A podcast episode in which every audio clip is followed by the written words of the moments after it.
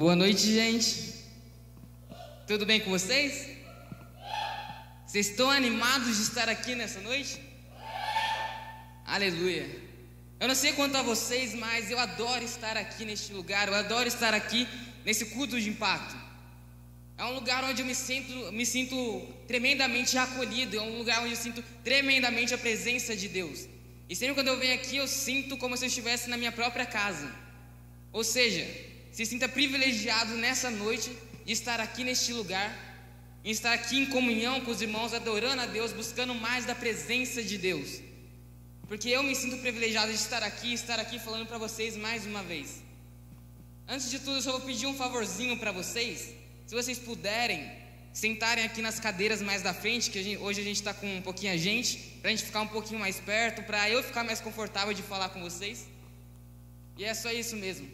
É, para quem não me conhece, meu nome é Pedro Daniel e eu sou dessa igreja desde que eu nasci e desde que o, tra o trabalho do impacto começou, eu estou ajudando, trabalhando dentro do impacto. E agora nós estamos trabalhando em uma nova série. Não sei se pode colocar ali, volta um slide anterior, calma aí. Um passador aqui. Não, volta no slide anterior, o da série, isso mesmo. Nós estamos trabalhando em uma nova série chamada Vida on Demand. Para quem não está familiarizado, para quem não vê nos últimos impactos e não sabe o que on demand significa, uma vida on demand é uma vida sobre demanda, sobre o controle do eu, uma vida que está sobre o nosso controle. É uma vida onde nós decidimos o que é bom, o que é errado, nós decidimos aquilo que nós fazemos, tudo está para realizar as nossas vontades, tudo existe para realizar as nossas vontades. Isso que é a vida on demand. E a primeira ministração que a gente teve, que foi o Guilherme que trouxe, vou trazer uma rápida prévia para vocês que não assistiram às outras ministrações. A primeira falou sobre o mundo on demand. Fala como que funciona o sistema desse mundo on demand, onde as coisas funcionam de acordo com a minha vontade. E o guia aqui explicou um pouco como funciona esse sistema. Algo muito simples e rápido que a gente já pode tomar como exemplo é os nossos smartphones, nossos computadores, onde nós temos tudo sobre demanda, onde nós temos tudo aquilo que nós queremos no, no momento que nós queremos e quando nós queremos. É assim que funciona o mundo on demand. A segunda ministração que nós trouxemos foi a Esther que trouxe e fala sobre o Deus on demand. Quem que é o Deus desse mundo on demand? Todas as coisas funcionam e servem à vontade desse Deus. E o Deus do mundo on demand sou eu, somos nós. Nós que decidimos o que acontece na nossa vida, o que acontece nesse mundo, a nosso dispor. Na semana passada, o Bruno trouxe uma, uma palavra sobre o propósito do on-demand, onde nós buscamos o sucesso pessoal, nós buscamos aquilo que nós queremos de acordo com a nossa vontade, de acordo com o nosso prazer, de acordo com o nosso sucesso, de acordo com a nossa busca pela fama, busca pelo dinheiro. Isso que significa propósito do on-demand, propósito de acordo com aquilo que beneficia a mim mesmo, de acordo com a minha vontade. E nessa noite a gente vai falar sobre um tema um pouco difícil de entender às vezes, que é sobre a ética on demand. E a primeira pergunta que vem à nossa mente, o primeiro questionamento que vem à nossa mente é o que seria ética? Às vezes ética parece algo difícil de entender, mas para trazer aqui para vocês de uma forma bem rápida e bem explicativa, eu, trou eu trouxe essa frase do Mário Sérgio Cortella que é um filósofo, filósofo professor brasileiro, um cara inteligentíssimo, um cara que eu gosto de ouvir bastante para tirar algumas dúvidas que eu tenho a respeito de filosofia, ética e outras coisas. É um cara que o cara sabe o que ele fala. E aqui o, a frase que ele fala, que ele explica o que é ética de uma forma bem simples é: ética é o conjunto de valores e princípios que usamos para re responder a três grandes questões da vida: quero, posso e devo. Ou seja, a ética é um conjunto de valores que nós, como cidadãos, nós, como ser humanos, ser humanos, levamos para responder a três questões: quero, posso e devo. Mas nós, como ser humanos muito complicados, nós, como homens que temos é, uma mente bastante pensativa, com vários questionamentos, uma mente que tem vários pensamentos, nós não, não entramos muitas vezes em acordo. Muitas vezes aquilo que nós queremos não é aquilo que nós podemos nem aquilo que nós devemos. E muitas vezes aquilo que nós podemos e devemos não é aquilo que nós queremos. Aí nós entramos em um conflito ético. Mas quando essas três perguntas entram em acordo, quando o que eu quero é o que eu posso e o que eu devo, nós entramos em um embate ético, uma concordância ética. Mas por que, que muitas vezes aquilo que nós queremos não é aquilo que nós podemos nem devemos? Porque nós vivemos numa cultura baseada no querer. Principalmente nessa sociedade moderna, as coisas funcionam da forma que muitas vezes a gente quer.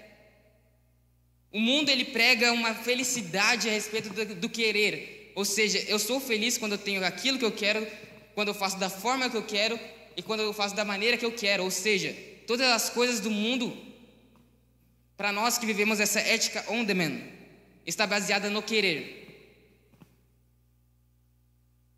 E muitas vezes o que nós queremos não beneficia outras pessoas, só beneficia nós mesmos. Muitas vezes nós queremos coisas por ganância, por benefício próprio, porque nós temos vontade. Ficou um pouco na moda dizer que aquilo que a gente quer é aquilo que nosso coração nos leva a querer. Ficou na moda dizer que eu busco a felicidade por aquilo que eu quero. Eu sigo meu coração, estou seguindo meu coração e buscando a minha felicidade baseado no que eu quero. E aí nós entramos numa ética on demand, onde nós flexibilizamos as coisas às nossas voltas, onde nós flexibilizamos a ética a nosso favor.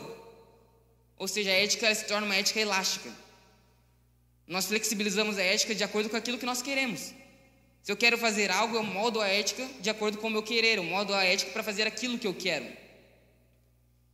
E um exemplo muito muito bom que a gente pode ter disso é de um acontecimento recente, mas não tão recente, aconteceu ano passado, mas é, foi algo que repercutiu muito e repercute até hoje, que foi a queda da barragem de Brumadinho. Acho que todos aqui lembram bem sobre esse acontecimento. E aqui nós tra... aqui o, o slide traz uma reportagem que fala que funcionários da Vale e engenheiros que atestaram segurança da barragem em Brumadinho são presos em Minas Gerais e São Paulo. Essa reportagem traz que foi comprovado fraudes nos documentos assinados pelos engenheiros e funcionários da Vale a respeito das condições de segurança da barragem. E eles também, a reportagem fala que eles encontraram dinheiro e transferências vindo do exterior na conta desses engenheiros e funcionários, cartões de crédito que vieram do, do exterior, ou seja, eles receberam uma quantia para falsificarem os documentos que alegavam segurança. E o resultado disso nós já sabemos, né? Várias mortes, um desastre natural e um, desa desastre da humanidade também, porque muitas pessoas morreram por causa da, desse acontecimento.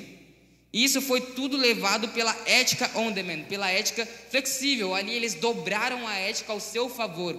Eles flexibilizaram a ética ao seu favor. Por quê? Porque eles não queriam gastar dinheiro, não queriam ter que gastar dinheiro para regulamentar a barragem, para fazer as reformas necessárias na barragem. E para eles não terem que gastar dinheiro, eles fraudaram os documentos. E o que, que isso levou? A mortes. Ou seja, a primeira coisa que nós podemos perceber é que a ética elástica, a ética on demand, tira vidas. Porque nós não nos preocupamos com o bem-estar das pessoas, nós só nos preocupamos com aquilo que a gente quer, com o nosso bem-estar. Ou seja, o que me beneficia, não importa se afeta outras pessoas, nós queremos, porque nós vivemos uma ética egoísta, uma ética on tudo baseado naquilo que eu quero e naquilo que me beneficia. Ou seja, quando sua ética se torna elástica, ela mata pessoas. E mas a ética on também não é somente uma ética elástica, não é somente uma ética flexível. Ela também é uma ética que vive por aparências. Principalmente nesse, nessa, nessa modernidade, nesses ambientes de redes sociais, onde uma imagem vale mais do que mil palavras, onde nós usamos filtros, edições, tiramos fotos, vestimos roupas para parecer algo que nós muitas vezes não somos. Queremos mostrar algo para as pessoas que muitas vezes nós não somos e vivemos muitas vezes por aparências. E uma ética on demand, ela é uma ética que vive por aparências, em que muitas vezes o ser é substituído pelo parecer. Quem está em cima pode soltar o, soltar o vídeo do próximo slide, o vídeo 1.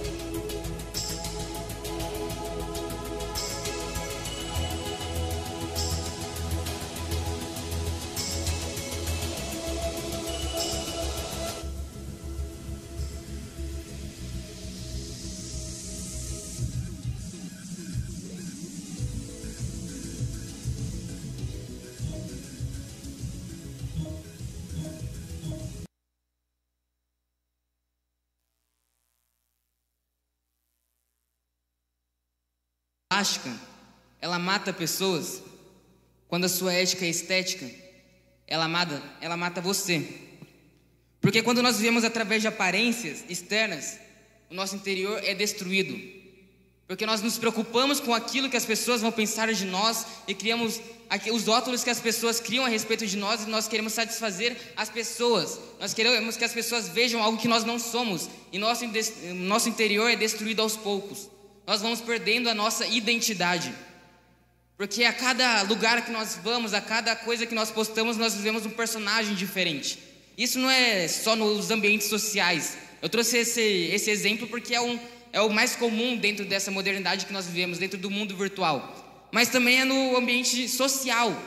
Muitas vezes, quando nós estamos em determinados lugares, nós agimos de determinadas maneiras, mas em outros lugares nós somos outra pessoa completamente diferente. Às vezes nós dizemos coisas na frente de determinadas pessoas, mas longe dessas pessoas nós falamos outras coisas, nós vivemos de outras maneiras. E nós vamos mentindo para nós mesmos, nós vamos nos enganando, isso vai matando a gente por dentro. A gente vai viver uma, é, uma ética movida por aparências. E nós acabamos perdendo o nosso propósito de vida, porque o nosso propósito se torna viver aquilo que as pessoas querem que a gente viva. Viver personagens, viver aquilo que o mundo fala como o sendo perfeito, sendo o normal. Tem até uma, uma frase aqui do James Houston, que é um professor de espiritualidade, é que ele fala que a tecnologia, apesar de suas promessas de libertação, deixa o homem moderno emocionalmente exaurido, espiritualmente carente e até mesmo dividido e insatisfeito. Ou seja, quando o homem vive movido por aparências, ele vai se destruindo aos poucos e ele vai ficando cansado, porque uma pessoa que mente, ela não consegue mentir uma vez só. Ela tem que sustentar as suas mentiras com outras mentiras. E ela vai tentando remendar histórias, remendar pedaços de histórias que nós contamos para as pessoas, e isso vai nos matando por dentro, isso vai nos deixando cansados. Fora que quando nós nos preocupamos mais com nossas aparências, nós nos preocupamos de sondar o nosso coração. Porque a gente se acostumou tanto a viver personagens que nós esquecemos daquilo que nós realmente somos. E nós, não, nós cuidamos mais da nossa aparência física, da nossa aparência do nosso jeito de agir com as pessoas do que em sondar o nosso coração, sondar a nossa alma. E ela aos poucos vai matando, e o inimigo entra na sua vida e vai te destruindo aos poucos e você nem, vai, você nem percebe. Porque você não, não se preocupa em olhar para como, que, para como você está vivendo, para o tipo de ética que você está levando. E aos poucos você vai morrendo. E, e essa ética estética, ela não começa ela não começa de uma vez, ela não é tipo, ah, decidi criar personagens e etc. Mas isso é aos poucos, nós vamos nos contaminando aos poucos. Nós vamos postando uma foto aqui que não é verdade, daqui a pouco a gente conta uma mentira aqui, a gente conta uma mentira lá, daqui a pouco a gente é uma pessoa totalmente falsa, uma pessoa que não é real, uma pessoa que não existe. E nós acabamos vivendo encenações e teatros que na verdade não são reais. Mas essa ética on demand, essa ética elástica, essa ética estética, não é de hoje em dia, não é do mundo contemporâneo. Ela já vem de muito tempo atrás, na época da igreja primitiva. Pode passar para o próximo? E aqui, nós vamos ler aqui o, o livro de Atos 4, onde Lucas fala as características da igreja primitiva, como a igreja primitiva se portava e aqui no título nós já podemos ver que a igreja primitiva era uma comunidade autêntica e generosa. Vamos ler aqui o, o versículo. Na multidão dos, dos que creram, uma era mente e um coração. Aqui nós já podemos ver algo surreal, né? Porque em meio a muitas pessoas que pensam de formas diferentes, pessoas que têm desejos diferentes, pessoas que vivem famílias, vidas diferentes, eles tinham somente um coração, eles tinham somente um pensamento, eles tinham somente uma visão. Até parece algo fora da caixinha, porque nós estamos odiados num mundo cheio de pessoas. Mas por que, que eles viviam essa comunhão, eles tinham esse mesmo coração? Porque eles viviam de forma, de forma autêntica, de forma sincera. Há um tempo atrás, na cela, eu trouxe um estudo falando sobre autenticidade. E lá nós falávamos que só, pode, só, só se pode alcançar a comunhão quando nós somos autênticos, quando, quando nós somos sinceros um com os outros. Ou seja, só pode encontrar a comunhão plena, a unidade, um só coração, quando nós somos autênticos com um para com os outros, quando nós somos sinceros, quando nós não vivemos personagens, quando nós não somos uma coisa na frente de uma pessoa e por trás dela nós somos outras, mas sim quando há sinceridade no nosso meio, aí sim há uma comunidade que tem uma só visão, uma somente, uma comunidade totalmente unida. Continuando aqui o texto, aqui fala que não havia pessoas necessitadas entre eles, pois os que possuíam terras ou, ou casas as vendiam, traziam o dinheiro da venda e os colocavam aos pés dos apóstolos, que os distribuíam segundo a necessidade de cada um. Além de ser uma comunidade totalmente autêntica e sincera, eles ainda eram uma, uma comunidade generosa. Uma comunidade onde as pessoas que estavam ali de coração, sentiam no coração de vender as suas propriedades e colocar aos pés dos apóstolos para que eles distribuíssem entre os mais necessitados. Diferente de uma ética on demand, onde nós pensamos em nós mesmos, quando nós só pensamos naquilo que nos beneficia. Ou seja, quando nós vemos, quando nós vemos que as pessoas começaram a pôr a mão no bolso, começaram a pensar uma nas outras, é porque nós começamos a viver uma verdadeira ética autêntica. Aqui em Lucas em Atos até dá um exemplo de um homem chamado José, um levita de Chipre, a quem os apóstolos deram o nome de Barnabé, que significa encorajador, vendeu um campo que possuía, trouxe o dinheiro e colocou aos pés dos apóstolos. Aqui, Lucas está dando um exemplo de um homem dentro ali da igreja primitiva que fez o que as demais pessoas estavam fazendo, vendiam suas terras, colocavam aos pés dos apóstolos, vivia uma vida de autenticidade, generosidade, mas acima disso, além de ser autêntico, além de ser generoso, ele ainda era encorajador. Ou seja, as pessoas se inspiravam nele, se inspiravam nas ações que ele, que ele fazia. E quando nós começamos a viver vidas autênticas, uma ética autêntica, as pessoas começam a se inspirar em nós. Já percebeu que numa comunidade, quando uma pessoa faz algo que é eticamente correto, ela se destaca no meio dos demais? Já percebeu que é, é, é, comum a gente ver isso quando alguém faz uma boa ação, faz algo que é eticamente correto, às vezes até fazem reportagem dessa pessoa porque ela se diferenciou da sociedade em questão. Para você ver a sociedade que nós temos vivido, em que as pessoas só se preocupam nelas mesmas e vivem uma ética on demand. E quando nós criamos uma ética autêntica, nós nos destacamos dentre os demais e nós inspiramos, encorajamos aos demais. Só que em contraponto a essa história, logo no próximo capítulo, é contada a história de um casal. Um casal, Ananias e Safira. Vamos ler aqui, Atos 5:1. Um homem chamado Ananias com Safira, sua mulher, também vendeu uma propriedade. Ele reteve parte, parte do dinheiro para si, sabendo disso também sua mulher, e o restante levou e colocou aos pés dos apóstolos. Aqui nós vemos a história de um casal que fez a mesma coisa que os demais fizeram, a mesma coisa que o José, o encorajador, fez. Eles pegaram sua propriedade, venderam, pegaram o dinheiro e colocaram aos pés dos apóstolos. Só que houve um único diferencial aqui da história dos demais. Essa palavra aqui, ó. Ele reteve parte do dinheiro para si. E o que, que é reter? Reter é tomar para si, dividir, roubar de alguma forma, reter uma parte, pegar para si uma parte. Isso é reter, ou seja, Ananias e Safira fizeram tudo aquilo que os outros estavam fazendo, venderam, pegaram o dinheiro, colocaram aos pés dos apóstolos, mas eles reteram uma parte para si.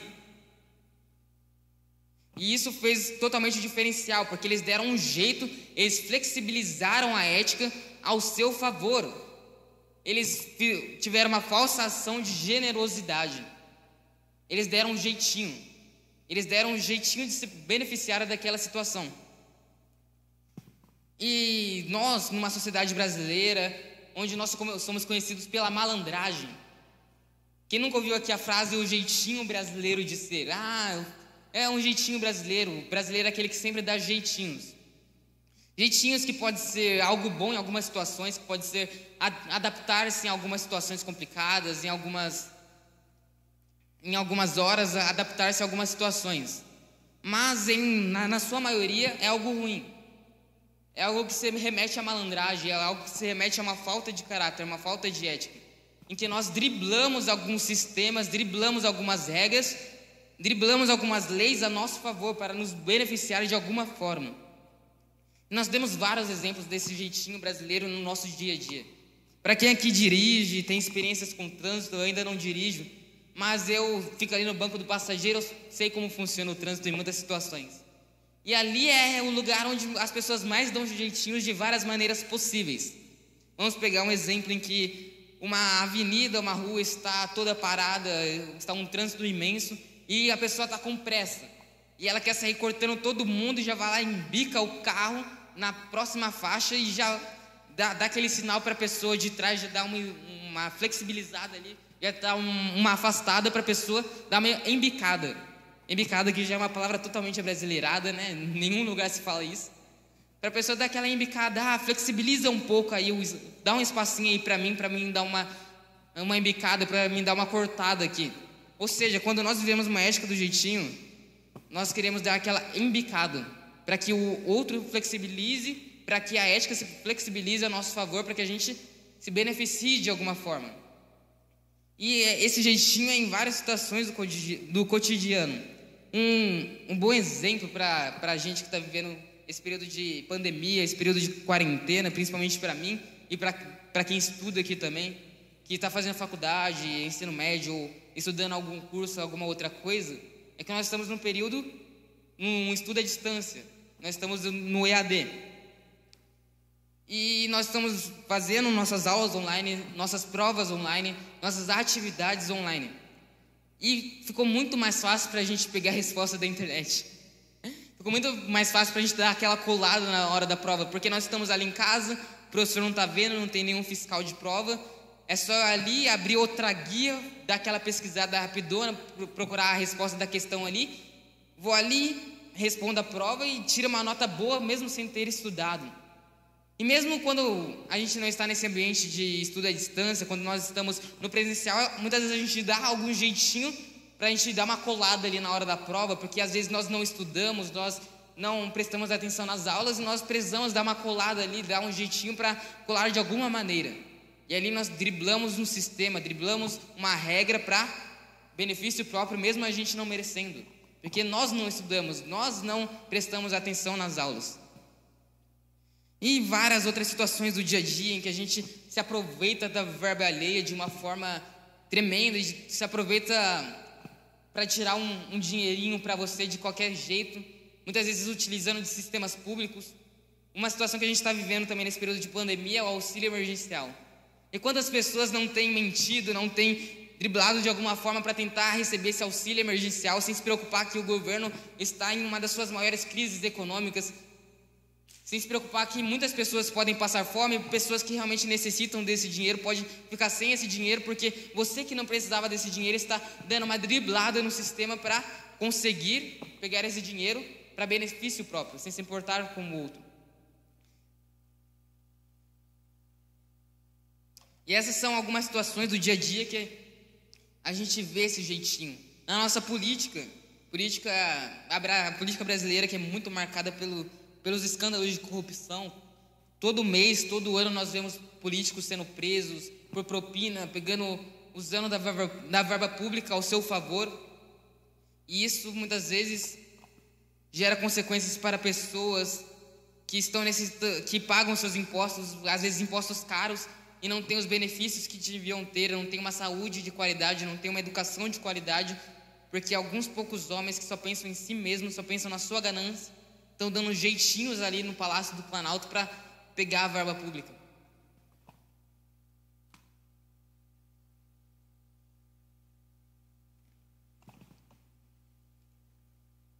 E continuando aqui no texto que fala sobre Ananias, então perguntou Pedro: Ananias, como você permitiu que Satanás enchesse o seu coração a ponto de você mentir ao Espírito Santo e guardar para você uma parte do dinheiro que recebeu pela propriedade? Ela não pertencia a você? E depois de vendido o dinheiro, não estava em seu poder? O que o levou a pensar em fazer tal coisa? Você não mentiu aos homens, mas sim a Deus. E aqui nós vemos um exemplo de uma ética fake. Quando nós analisamos o texto, a primeira coisa que a gente percebe é que Pedro, naquela situação, ao ver aquele dinheiro aos seus pés, porque as pessoas iam lá e pegavam, colocavam os dinheiros ao, aos pés dos apóstolos, e Pedro, ao ver aquele dinheiro, ele podia ter surrupiado aquele dinheiro para ele, ele poderia, poderia ter pego aquele dinheiro sem nem perguntar de onde veio, como esse dinheiro veio. Mas ali Pedro tem uma revelação do Espírito Santo a respeito daquele dinheiro, que ele não, não era a totalidade, não era a quantidade total do dinheiro que Ananias tinha recebido pela propriedade. E ali Ananias estava mentindo, falando que era todo o dinheiro. Mas ali Pedro teve a revelação de que Ananias estava mentindo. E ali ele desmascara. A máscara de Ananias cai. E ali ele fala para Ananias que quando nós mentimos para alguém, nós não estamos mentindo somente para ele, nós estamos mentindo para nós mesmos e acima de tudo nós estamos tentando mentir para Deus. Lucas, em outras situações ali no, no livro de Atos, quando alguém faz algum mal para a igreja, quando alguém faz algum mal para os servos de Deus, para os servos do Senhor, ele fala que está, Deus fala que está fazendo algum mal para ele mesmo, que está mentindo, que está fazendo mal para ele mesmo. Um bom exemplo é quando Saulo estava ali a caminho de Damasco e ali ele encontra Jesus no meio do caminho e ali Jesus fala: Saulo, Saulo, por que me persegues? Ali Jesus não fala: Saulo, Saulo, por que persegues a minha igreja? Ali ele fala: Por que me persegues? Ou seja, muitas vezes nós pensamos que, ah, eu estou aqui escondido, eu estou aqui, ninguém está vendo, eu estou mentindo, enganando a pessoa. Mas uma coisa que nós temos que perceber, que nós temos que ter em mente, é que nós não estamos enganando as pessoas, acima de tudo, nós estamos tentando enganar a Deus. Mas nós não conseguimos, porque Deus é onisciente, Ele sabe de todas as coisas. Mas nós achamos, nós pensamos que conseguimos enganar a Deus. E se você for parar para pensar, se formos analisar bem, Ananias e Safira não precisavam ter, vendido aquela propriedade. Eles não precisavam ter vendido aquela propriedade, pego o dinheiro e dado aos discípulos, dado aos apóstolos. Mas eles quiseram forjar um ato de generosidade, eles quiseram viver por aparências. Porque todos ali da igreja estavam fazendo isso por iniciativa própria, eles estavam fazendo isso porque eles amavam ao próximo, eles queriam ajudar ao próximo. Eles ali, para não ficarem de fora, para não ficarem com uma má reputação, por não serem generosos que nem os outros, eles foram lá, venderam a, a propriedade, mas para eles não saírem perdendo, eles ainda surrupiaram um pouco para eles, pegaram um pouco para eles, para eles não saírem no prejuízo. Ou seja, ou seja, eles tentaram forjar uma generosidade. Eles tentaram forjar uma ética generosa. Mas isso na realidade se tornou uma ética fake, uma ética falsa.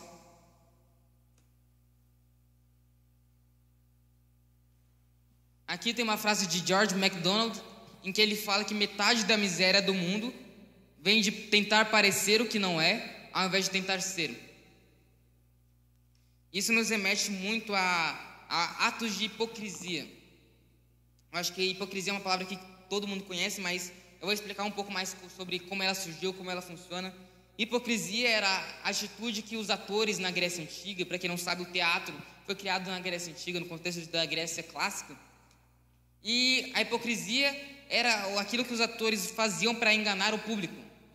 Eles tentavam, eles ensinavam personagens, meio que mentiam para o público para reter as pessoas ali, reter a intenção das pessoas.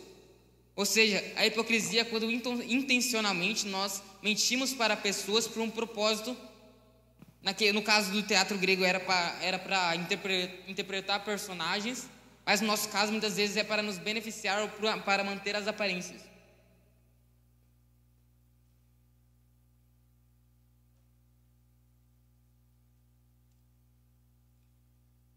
para manter as aparências. E dentro de um, um contexto de igreja, dentro de um contexto social, quando nós tentamos manter a aparência, nós estamos, como eu disse, enganando a nós mesmos e nós nos tornamos pessoas que interpretam somente personagens, que não vivem algo sincero, que não vivem algo real. Eles tentam forjar uma espiritualidade. Vamos pegar um, um ambiente de igreja. As pessoas que vivem vidas duplas, muitas vezes nós vivemos vidas duplas em que em algum lugar na igreja nós somos uma, um personagem, nós agimos de determinada maneira, e no meio da semana, em outros ambientes como trabalho, escola, faculdade, nós agimos de outra maneira. Nós criamos outro personagem, nós começamos a viver vidas duplas. Sabe aquela. Teve uma situação em que um, uma pessoa chegou em mim e falou: Ah, tem um determinada pessoa que eu vejo lá na igreja, muito cheia do Espírito Santo, mas na escola, em outros ambientes, ela faz tudo que é errado, faz tudo igual às outras pessoas. Aquela pessoa está tentando forjar uma espiritualidade. Assim como Ananias e Safira tentaram forjar uma espiritualidade, tentaram forçar uma generosidade. Eles tentaram fazer aquilo que as outras pessoas estavam fazendo na frente delas para tentar forjar algo que eles não eram. Ou seja, quando nós vivemos algo aos domingos, algo aos finais de semana, no impacto na igreja, e vivemos algo totalmente diferente na nossa vida cotidiana, nós estamos vivendo uma ética fake, uma ética baseada por aparências. Nós estamos tentando mentir para as pessoas, nós estamos criando uma falsa espiritualidade, podemos assim dizer. E quando nós criamos uma falsa espiritualidade, muitas vezes a gente realmente sente algumas coisas aos fins de semana, muitas vezes nós realmente sentimos o Espírito Santo, muitas vezes nós nos enchemos, arrepiamos, ali o Espírito Santo nos pega, a gente roda, gira, fala em línguas, várias coisas, mas isso não é o Espírito Santo em sua totalidade. O Espírito Santo não veio somente para te trazer arrepios, para te fazer girar, falar em línguas, ficar cheio momentaneamente, mas o Espírito Santo veio para trazer uma verdadeira transformação de vida. O Espírito Santo veio para trazer, transformar a sua vida, transformar o seu caráter, para que você realmente viva uma vida de debaixo da ética do reino, para que as pessoas vejam a diferença na sua vida. Ou seja, ser cheio do Espírito Santo é nós mostrarmos, vivermos a Jesus Cristo, termos uma vida transformada, um caráter transformado, quando as pessoas veem que nosso caráter é transformado, que nosso caráter é diferente do mundo cotidiano, da sociedade que nós vivemos. Isto é ser cheio do Espírito Santo, não é no ato de fazer, não é no ato de mostrar para pessoas que nós somos espirituais, não é no ato de simplesmente sentir arrepios e sermos cheios momentaneamente. Até pode ser um enchimento, mas é algo, como vamos dizer, pela metade, não é algo completo. Mas nós realmente somos cheios do Espírito Santo quando nós temos uma transformação de caráter. E aqui uma frase de Brennan Manning, eu não sei falar o nome dele, é um pouco difícil, mas aqui ele fala que existe uma obsessão dentro de nós em conseguir aprovação das pessoas para tudo que nós fazemos. Queremos reconhecimento, queremos marcar pontos, provar que não somos inúteis. Isso é algo muito real. Muitas vezes nós buscamos cada vez mais e mais o reconhecimento das pessoas.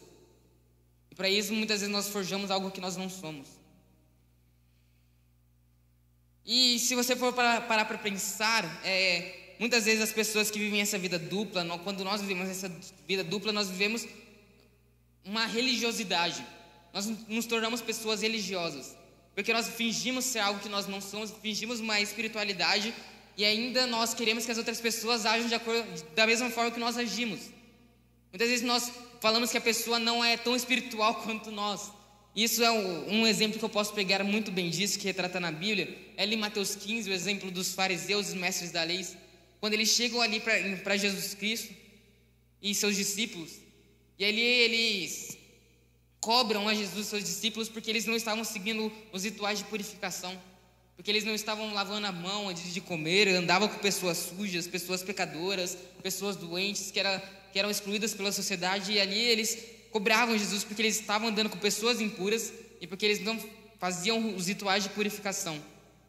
E ali Jesus fala para eles: ai de vocês que gritam, Senhor, Senhor, Senhor, mas não fazem aquilo que eu digo e estão com o coração em outras coisas. E mais para frente ele fala: o que contamina não é o que vem de fora, mas é aquilo que sai de dentro. Ou seja, muitas vezes nós queremos mostrar algo que nós, que nós vivemos uma vida perfeita, uma vida de espiritualidade, uma vida cheia do Espírito Santo, mas nós não paramos para analisar que muitas vezes nós por dentro estamos vivendo uma vida podre. Estamos vivendo uma vida to totalmente distante da ética do reino, totalmente distante do Senhor Jesus. E nós só estamos vivendo por aparências, por mentiras. Em busca do quê? Muitas vezes em busca de reconhecimento, de visibilidade. Muitas vezes nós queremos estar em determinada posição, determinada posição de liderança, queremos estar em uma posição de destaque para que as pessoas nos reconheçam, para nós provarmos que nós não somos inúteis, para provar que nós, ah, eu não faço nada, eu quero provar para as pessoas que eu não sou inútil.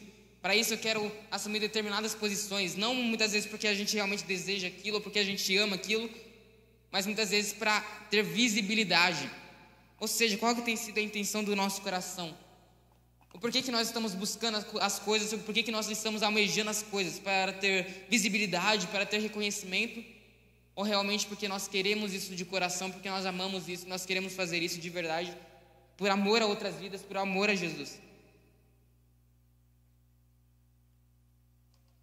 E algo muito comum no nosso meio, nessa sociedade moderna, nessa nova geração, é uma busca incessante por visibilidade. Isso é um exemplo dentro das redes sociais. Muitas vezes nós postamos fotos, postamos algumas informações e nós esperamos que as pessoas vejam aquilo, que as pessoas curtam aquilo, que as pessoas compartilham. Nós ficamos contando números de views no Instagram. Nós ficamos contando números de views no Facebook porque nós queremos que as pessoas nos vejam, vejam a vida que a gente está levando. Isso dentro dos relacionamentos também é algo muito comum. Nós vemos numa geração em que muitas vezes nós priorizamos por relacionamentos baseados em estética. Não muitas vezes porque a pessoa é uma pessoa de caráter ou uma pessoa boa, mas porque a pessoa é uma, é uma pessoa que vai me trazer visibilidade. É uma pessoa em que as pessoas vão olhar e falar: Nossa, que casal bonito, que casal perfeito. Eu queria ter um, um namorado, uma namorada assim. Muitas vezes nós pensamos em ter relacionamentos baseado na estética para ter visibilidade. Isso é algo muito comum no nosso meio.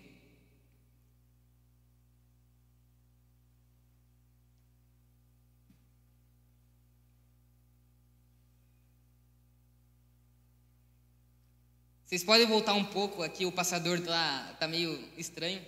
Voltar na, no, no slide que está falando sobre Ananias e Safira. A ética fake. Aí mesmo, esse slide. Aqui está destacada uma, uma frase que Pedro fala aqui para Ananias, que é: Ananias, como você permitiu que Satanás enchesse o seu coração? Aqui Pedro não está falando sobre uma possessão demoníaca. Muitas vezes nós confundimos, né? Satanás encher o nosso coração com possessão demoníaca. Aqui Ananias não começou a falar grosso, virou a mãozinha, virou o zoinho e começou ali a ficar possesso. Não. Aqui, Pedro está falando sobre Satanás encher nosso coração. Encher nosso coração como? Como que Satanás usa, como que Satanás enche nosso coração? Através de tentações, através de ideologias, ideologias humanistas, ideologias antropocentristas, onde o eu está no centro, tudo é para o eu, tudo está de acordo com aquilo que eu quero fazer, do que de acordo com aquilo que eu quero. Ou seja, quando nós vivemos uma vida humanista baseada no eu, nós permitimos que Satanás enche nosso coração e age através da nossa vida. E aqui Satanás encheu o coração de Ananias e Safira com ganância, com mentiras, com aparências, com falsidade. E se nós pararmos para ler o Evangelho de Lucas, no, no capítulo anterior, que nós falamos sobre a igreja primitiva, é, ali Lucas fala que a igreja era uma igreja cheia do Espírito Santo. Era uma igreja que vivia autenticidade, generosidade, era uma igreja cheia do Espírito Santo.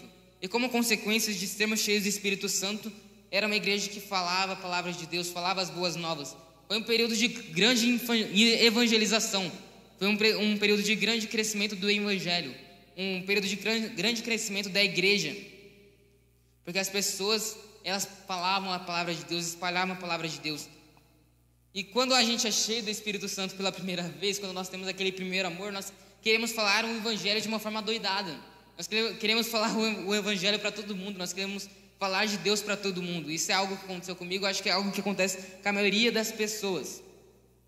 Ou seja, quando nós somos cheios do Espírito Santo, nós falamos a palavra de Deus. Mas quando nós permitimos que Satanás encha o nosso coração, nós falamos mentiras, nós falamos enganação, nós enganamos os outros nós agimos de acordo com as aparências.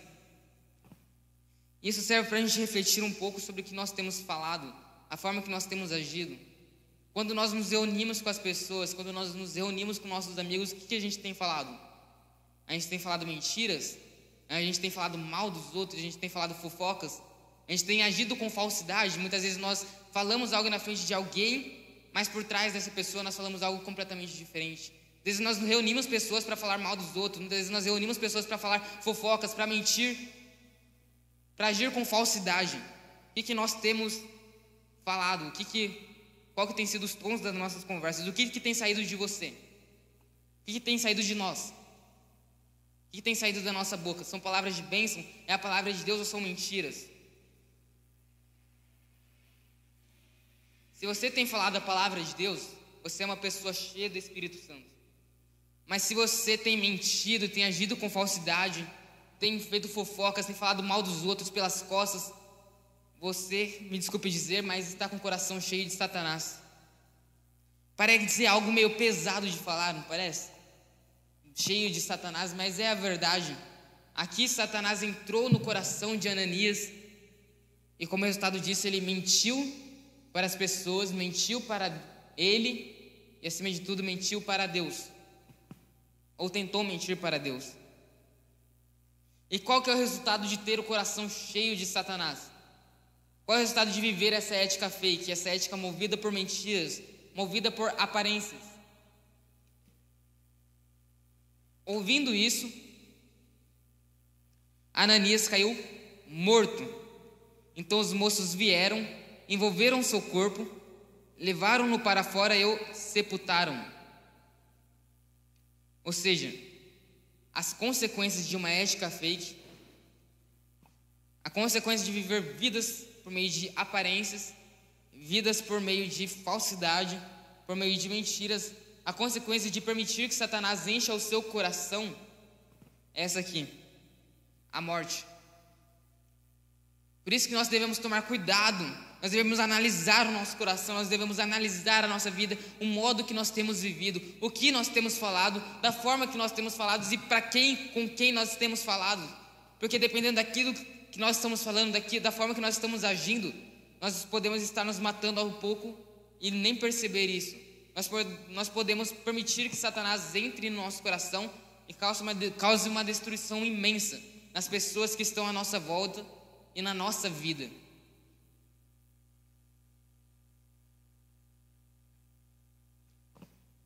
A ausência dos valores do, dos princípios de Deus na nossa vida gera a morte. Aqui Ananias se ausentou dos princípios de Deus. Aqui Ananias negligenciou os princípios de Deus e ele encontrou a morte. E muitas vezes nós vivemos fora do princípio de Deus porque parece mais fácil, parece mais prazeroso. Muitas vezes, muitas vezes nós falamos: ah, não quero viver uma vida baseada em regras, eu quero liberdade. Eu quero viver a vida da forma que eu quero, da maneira que eu quero, de uma forma que me dê prazer, de uma forma que me traga benefícios. Quero viver uma vida para mim mesmo. Muitas, muitas, vezes nós falamos que os princípios de Deus são religiosidade. Ah, aquela pessoa é religiosa, é isso, é religiosidade. Ah, eu faço aquilo que eu quero, da forma que eu quero, faço com o meu corpo que eu quero, faço com a minha vida que eu quero, faço com o meu tempo que eu quero, da forma que eu quero. E eu não estou ligando para os princípios de Deus, estou vivendo fora dos princípios de Deus. Nós pensamos que nós estamos vivendo liberdade, pensamos que estamos livres, vivendo, buscando a felicidade. Mas com o tempo a gente percebe que o controle da nossa vida, que o controle que nós achávamos que estávamos controlando, na verdade estava sem pilhas. E você não estava no controle da sua vida em tempo nenhum. Você nunca esteve no controle da sua vida. Você achava que você estava, mas você não estava. Quando nós percebemos, nós já estamos mortos.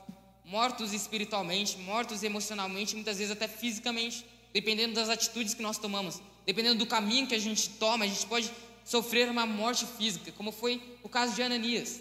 Aqui o controle da, o controle da vida de Ananias. Acabou a pilha, acabou a bateria. Aqui ele percebeu que ele não estava no controle de nada. Aqui ele percebeu que ele nunca esteve no controle. Aqui ele recebeu um julgamento de Deus. Aqui ele recebeu a morte. Nesse caso, uma morte literal, uma morte física. Foi nesse momento que a máscara de Ananias cai. Ou seja, quem tenta manipular as pessoas através de sua aparência, mais cedo ou mais tarde, mais cedo ou mais tarde descobre que o controle que, ela achava possuir sobre a sua vida, na verdade, estava sem pilhas. E muitas vezes já é tarde demais. Porque nós já nos enfiamos em uma situação que não tem mais saída. Uma situação que aquilo que só nos resta é a morte. Nós vamos pensar em quanto, de quantas formas nós não, às vezes não estamos matando o nosso relacionamento, Quantas formas muitas vezes nós não estamos matando a nossa vida, nós não estamos matando a nossa reputação, nós não estamos matando as pessoas à nossa volta, à nossa volta. Muitas vezes nós estamos matando as pessoas que Deus colocou sobre os nossos cuidados, porque nós estamos retendo as pessoas para nós mesmos e fazendo com elas aquilo que nós queremos, não aquilo que Deus nos ensinou. Nós estamos matando pessoas, matando pessoas às nossas voltas, matando nossa família, muitas vezes matando nosso trabalho. Muitas vezes nós matamos a igreja onde nós estamos envolvidos pelas nossas ações. Às vezes nós estamos atrapalhando, nós estamos sendo agentes de Satanás para atrapalhar, para destruir o trabalho. Algo que eu posso falar para vocês, que Satanás não conseguiu nos atingir de uma forma externa, através de perseguições, ele vai tentar se infiltrar no nosso meio para destruir de uma forma interna. E como que ele faz isso? Através de brechas que nós permitimos que nós abrimos em nossas vidas. Às vezes nós abrimos, abrimos brechas na nossa vida e permitimos que Satanás nos use como agentes de destruição. Ele não vai te atacar externamente com armas externas, mas ele vai colocar dinamites infiltradas em colunas para derrubar essas colunas, derrubar a sustentação, derrubar o trabalho de Deus. Então, que nessa noite nós vamos analisar bem o nosso coração. Será que nós estamos permitindo que Satanás use nossa vida para matar pessoas, para causar morte, causar destruição? Será que nós estamos vivendo uma ética que no final é uma ética falha? E essa história nos remete muito a uma, uma história que nós já conhecemos bem. É, é meio que um paralelo de uma história que nós já conhecemos bem, que é a história de Adão e Eva. Aqui nesse caso, ali no Gênesis, Deus cria o homem ali, ele também coloca uma companheira, a sua companheira, que no caso era Eva. E ali tem um casal que vive em plena comunhão com Deus, todos os dias eles se encontram com Deus ali no final da tarde, eles conversam com Deus, eles se relacionam com Deus. Bem parecido com a igreja primitiva em Atos estava vivendo. Um ambiente de plena comunhão, uma, um ambiente em que eles eram verdadeiramente cheios do Espírito Santo e tinham um bom relacionamento com Deus. E ali no Gênesis, Satanás tenta infiltrar-se ali por meio de uma serpente. E ali ele tenta falsificar o Espírito Santo. Ali ele tenta se infiltrar ali e deturpar, deturpar a ética de Adão e Eva.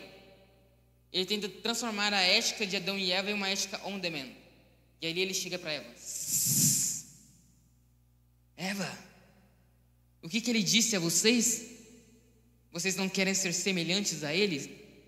E ali, Satanás promete algo para Adão e Eva que eles já eram. Porque na Bíblia fala que Deus já tinha criado Adão e Eva à sua imagem e semelhança. E ali Satanás chega para Eva e fala: Você não quer ser semelhante a Deus? E ali Satanás corrompe o coração de Eva, corrompe a ética de Eva e transforma a ética de Eva numa ética on demand onde ela buscou o crescimento próprio, a ganância própria, o orgulho próprio, o bem-querer próprio. E é dessa mesma maneira que Satanás se infiltra ali na igreja primitiva, na igreja de Atos. Ali, através da vida de Ananias, ele chega ali para Ananias e fala: Você não quer tentar parecer igreja? Não precisa ser igreja de fato. Mas que tal tentar parecer igreja? Não precisa, é muito difícil ser igreja. Não precisa ser autêntico não precisa ser generoso, mas fingir ser igreja, agir, viver por meio de aparências, viver por meio de mentiras, viver uma ética baseada por aparências, uma ética que busca o bem-querer próprio, benefícios para si mesmo.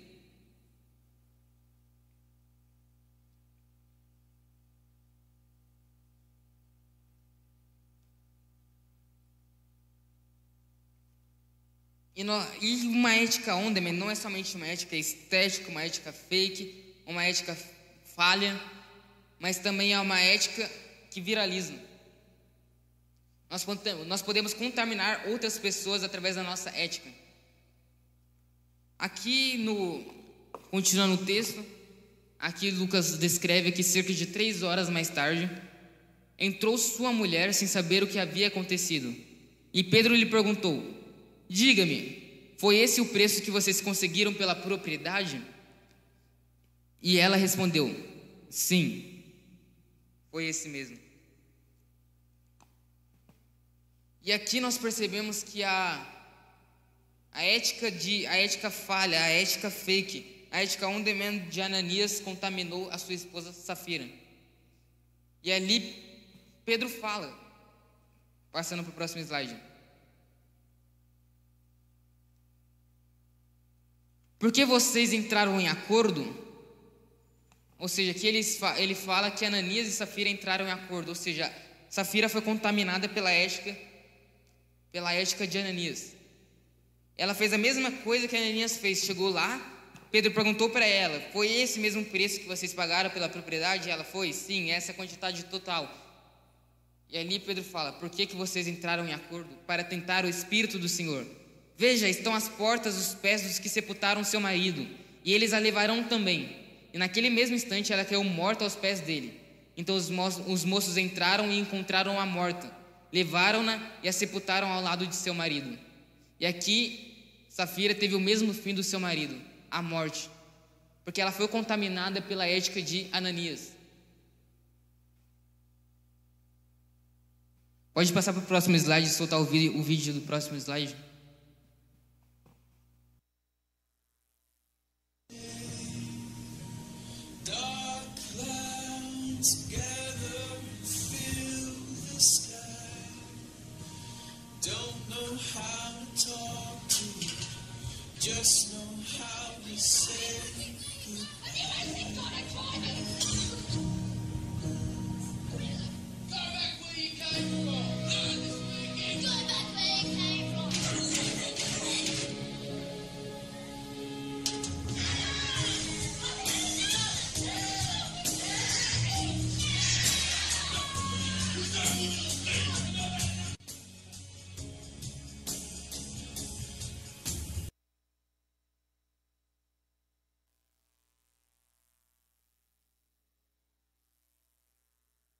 Acontece. Aqui no caso foi exemplificado pelas ações de pais que influenciam filhos, influenciam crianças. Mas nós temos que levar em conta, nós temos que perceber, nós temos que analisar que as nossas ações influenciam sim. Muitas vezes nós pensamos que eu posso fazer aquilo que eu quero, ninguém tem nada a ver com a minha vida, as pessoas não vão se importar com aquilo que eu faço. Mas as nossas ações influenciam sim. Assim como foi o caso de Ananias e Safira. Isso acontece quando a falta de ética ela para de ser um, somente um problema de um problema de caráter e passa a ser um problema de cultura. Como eu disse agora há pouco, a nossa cultura brasileira é uma cultura conhecida como a malandragem, onde dar aquele jeitinho se tornou algo normal. É algo que todo mundo faz, por que, que eu não deixaria de fazer? Todo mundo faz, por que, que eu não deixaria de fazer? É normal. Todas as pessoas fazem, chegam nossos pais e falam: Você não é todo mundo. Mas isso é a plena realidade. As nossas ações influenciam as ações de outras pessoas. Nós podemos sim contaminar outras pessoas através daquilo que nós falamos. Muitas vezes nós estamos contaminando outras pessoas, nós estamos matando outras pessoas juntamente conosco.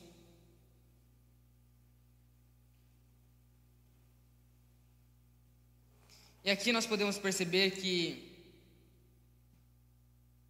Pedro ainda pergunta para Safira, né? Foi esse o mesmo, foi esse mesmo preço que vocês pagaram? Pedro lhe perguntou: Diga-me, foi esse mesmo preço que vocês conseguiram pela propriedade? E ela respondeu: Sim, foi esse mesmo. E aqui nós podemos perceber que Pedro está dando uma segunda chance para Safira. Aqui ele chega lá e pergunta: Foi esse mesmo preço que vocês pagaram? E ela responde: sim, foi esse mesmo.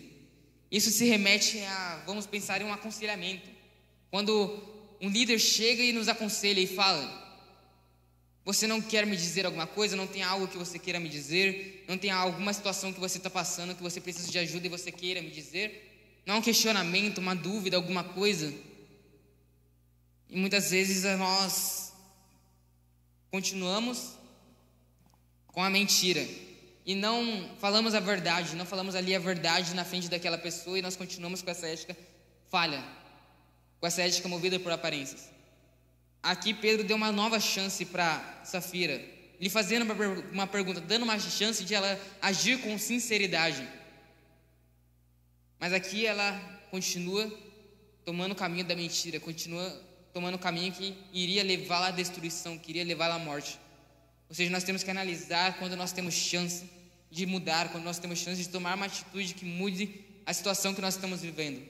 E nessa noite, essa palavra que a gente está, que eu estou trazendo aqui nessa noite, é uma chance para você analisar a forma que você tem vivido, ser sincero consigo mesmo e analisar se nós realmente estamos vivendo uma ética do reino ou se nós estamos vivendo uma ética on demand, uma ética falha, uma ética movida por aparências estéticas, uma ética elástica, uma ética que mata nós mesmos e mata as pessoas à nossa volta e contamina as outras pessoas. Nós vamos analisar nessa noite, e é uma chance que Deus está nos dando nessa noite de analisarmos a nossa vida, de analisarmos a forma que nós estamos vivendo, e sermos sinceros conosco mesmo, com nós mesmos.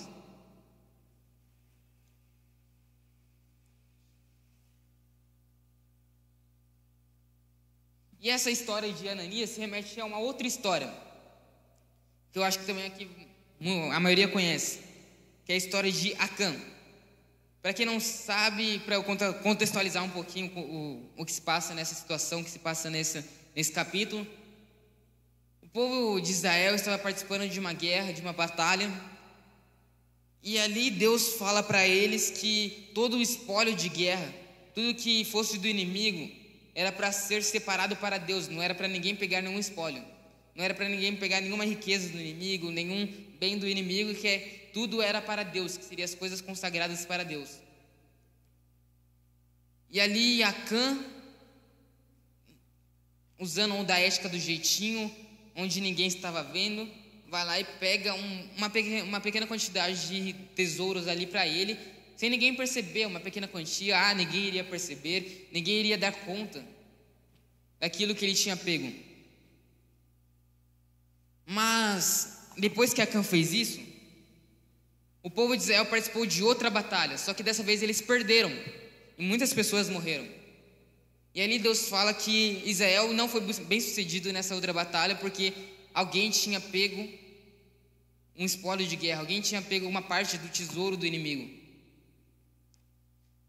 E aqui que Deus está falando em Josué 7. Mas os israelitas foram infiéis com relação às coisas consagradas. Acã apossou-se de algumas delas, e a ira do Senhor acendeu-se contra Israel. Primeira coisa que a gente percebe aqui, Deus não fala, Acã pegou as coisas consagradas. Primeiro ele fala, mas os, os israelitas foram infiéis com relação às coisas consagradas. Ou seja, uma nação inteira foi considerada infiel pela atitude que Acã tomou. Uma nação inteira sofreu consequências, uma nação inteira sofreu um julgamento de Deus porque um único homem deu um jeitinho de se beneficiar de alguma forma. Ele reteve, assim como Ananias, ele reteve parte das coisas consagradas que estavam consagradas ao Senhor. Quantas vezes nós não temos retido as coisas consagradas? Aquilo que Deus nos dá, aquilo que pertence a Deus. Muitas vezes nós temos retendo estamos retendo para nós mesmos aquilo que pertence a Deus. Deus ele, ele nos deu esse corpo, Deus ele nos deu essa vida e tudo está sob o controle dele. Mas muitas vezes nós estamos fazendo com o nosso corpo aquilo que nós queremos, sendo que o nosso corpo pertence a Deus. Muitas vezes nós estamos fazendo com o nosso tempo aquilo que nós queremos, sendo que o nosso tempo deve pertencer a Deus. Às vezes nós fazemos com as pessoas que Deus coloca na nossa mão para a gente cuidar, para a gente discipular aquilo que nós queremos. Muitas, muitas vezes tomamos pessoas para nós mesmos. Nós não que discipulamos pessoas para Deus, não cuidamos de pessoas para Deus, mas nós cuidamos de pessoas para nós mesmos. Estamos retendo aquilo que pertence a Deus.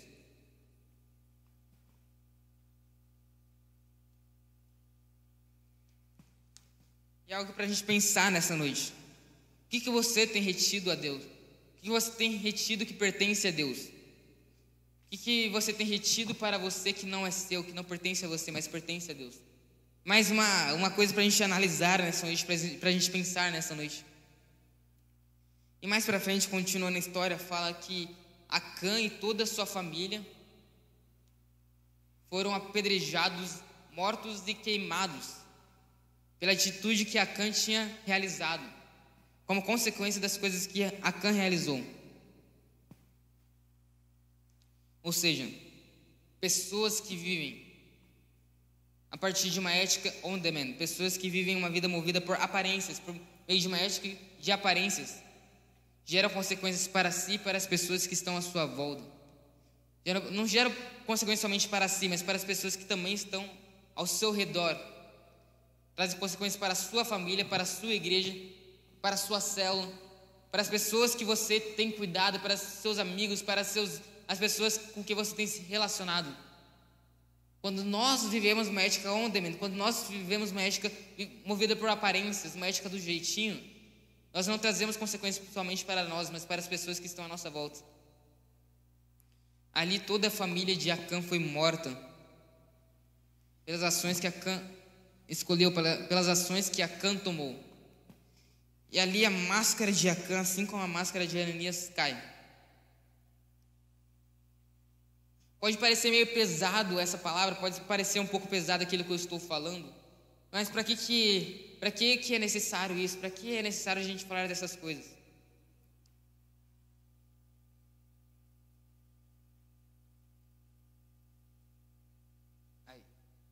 Por que, que é necessário a gente falar dessas coisas? Ali em Atos, quando acontece aqueles, aquelas coisas com Ananias, após Ananias ser morto, ser sepultado, ali fala logo em seguida que grande temor apoderou-se de todos os que ouviram o que tinha acontecido. E grande temor apoderou-se de toda a igreja e de todos que ouviram falar dessas coisas. Ou seja, quando nós vemos esse tipo de situação, quando nós falamos sobre esse tipo de ética, o que deve ser gerado no nosso coração é grande temor. Porque através desse temor a gente começa a analisar a nossa vida. A gente começa a analisar da forma que nós estamos vivendo. Será que nós estamos vivendo movido por aparências? Movido por uma ética estética, uma ética movida por aparências, uma ética do jeitinho, uma ética elástica, que se molda de acordo com as nossas vontades? Isso serve para a gente analisar o nosso coração para que a gente, se isso tem sido, se isso tem acontecido na nossa vida, se nós estamos vivendo dessa forma, para que a gente busque melhorar, para que a gente busque mudar antes que seja tarde.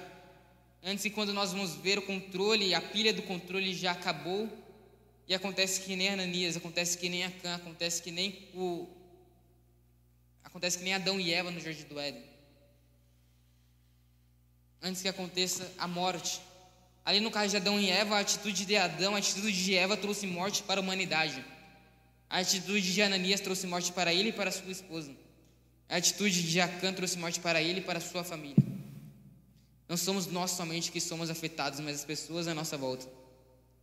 Nós devemos analisar isso constantemente, porque Deus, Ele não ama seu personagem. Deus, Ele não ama a sua vida de aparências. Ele ama você.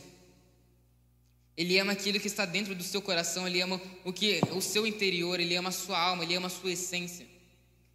Por mais que muitas vezes nós vivamos vidas de aparências, vidas de personagens, Deus não ama aquilo que nós mostramos para, para as pessoas que nós somos. Mas Deus, Ele ama você, Ele ama a sua vida e Ele quer que você escolha ter uma ética transformada, uma vida transformada. Ele não morreu pelo seu personagem, Ele morreu por você, Ele morreu por aquilo que você é. Sabe qual um dos maiores exemplos de um da ressurreição de Cristo, um dos maiores exemplos que nós podemos dar da morte e ressurreição de Cristo é quando nós vivemos vidas autênticas. Quando nós vivemos vidas autênticas, porque como eu disse, quando a gente, como eu disse na voltando naquela passagem que fala sobre José, o encorajador, quando nós vivemos vidas autênticas, as pessoas veem a diferença na nossa vida. As pessoas se inspiram, as pessoas se encorajam, as pessoas veem uma comunidade, uma igreja que vive realmente de forma autêntica, que vive realmente da forma que Jesus viveu. Ou seja, você quer viver uma vida de relevância, você quer viver uma vida que faça realmente diferença? Viva uma vida autêntica. Não uma vida de mentiras, não uma vida baseada em aparências, não uma vida de falsidade, não é uma vida, uma vida dupla em que no final de semana sou alguma coisa, na frente de determinadas pessoas eu sou outra. Não. Ele nos chama para viver uma vida autêntica, para sermos uma igreja autêntica, para sermos uma comunidade autêntica. Só assim nós conseguiremos mostrar, revelar a Cristo para as pessoas, só assim nós conseguiremos alcançar as vidas. Só assim nós conseguiremos alcançar as vidas, porque ninguém leva a sério pessoas que enganam aquilo que elas são.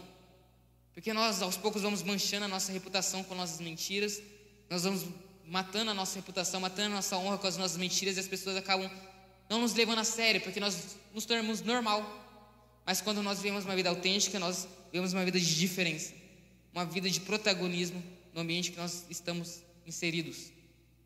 E nessa noite nós venhamos escolher essa vida autêntica, que nós venhamos escolher viver essa vida de sinceridade. Se o pessoal da banda já quiser ir subindo, vai estar tocando ali uma música de fundo, de fundo para gente, porque eu já, já estou encerrando. Então, duas perguntas, duas frases que eu gostaria de deixar para a gente refletir nessa noite. O que você está escondendo? Pense, você está escondendo alguma coisa? Você tem vivido essa vida de aparências, essa vida de mentiras? Para nós analisarmos nessa noite, o que, que eu estou escondendo? Será que eu estou escondendo alguma coisa? E a segunda coisa é para nós vivermos a ética do reino.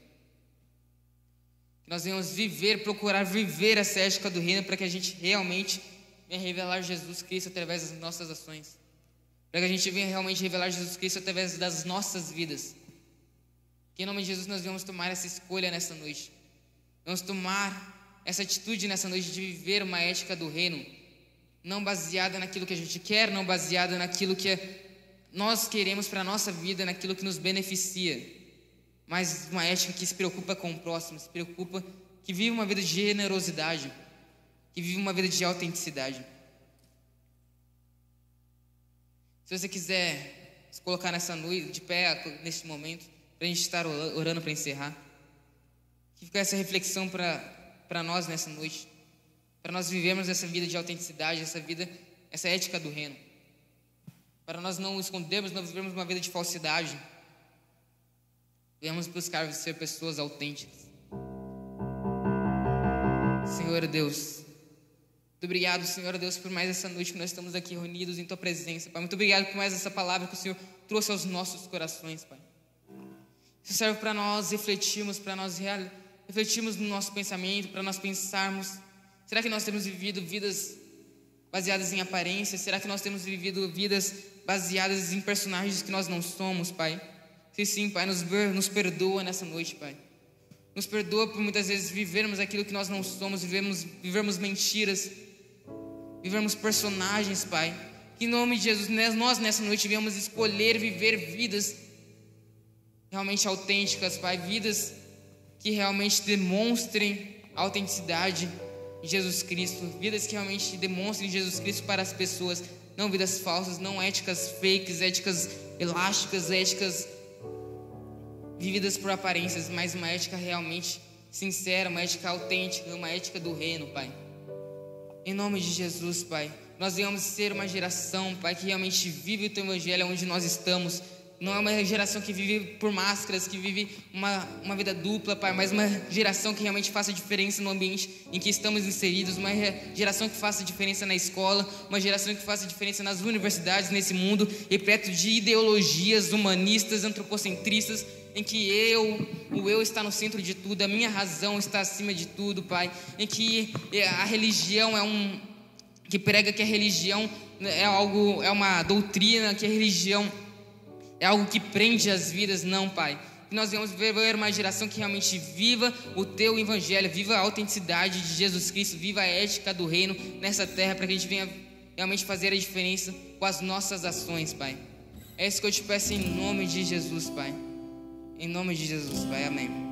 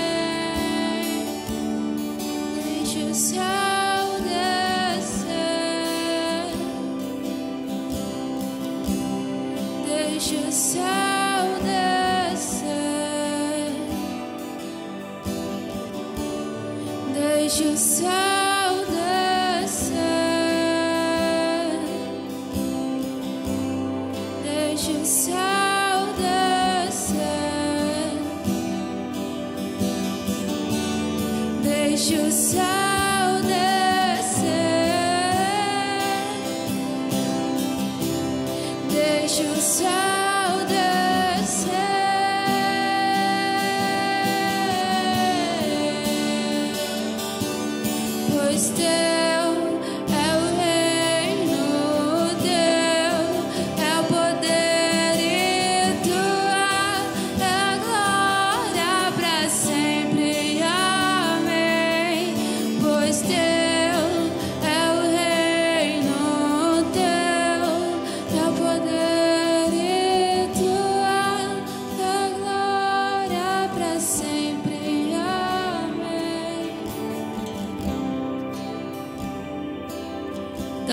valeu por mais um impacto, mais um sábado. Quem foi abençoado com a palavra de hoje à noite? Levanta a mão. Amém. Gente, semana que vem a gente vai ter a última ministração dessa série. A gente vai encerrar com chave de ouro. Então, venha todo mundo, chame um amigo, não perca, vai ser muito incrível. E nós cremos que Deus vai derramar algo incrível semana que vem. Amém? Vamos orar. Abaixe sua cabeça para a gente orar e agradecer a Deus. Jesus, obrigado, Senhor, por esse período, Pai, aqui na tua casa. Jesus, obrigado, Pai, por esse período, Pai, que nós tivemos aqui, Pai, louvando ao Senhor, Pai, aprendendo mais do Senhor, Pai. Obrigado por essa palavra abençoada, Jesus.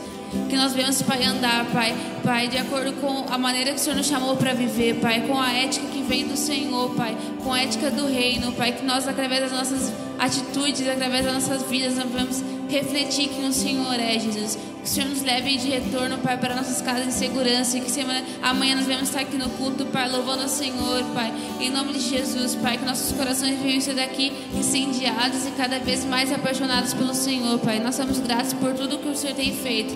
Nós, nós sabemos que o Senhor tem muito mais para fazer, Pai. Em nome de Jesus, amém.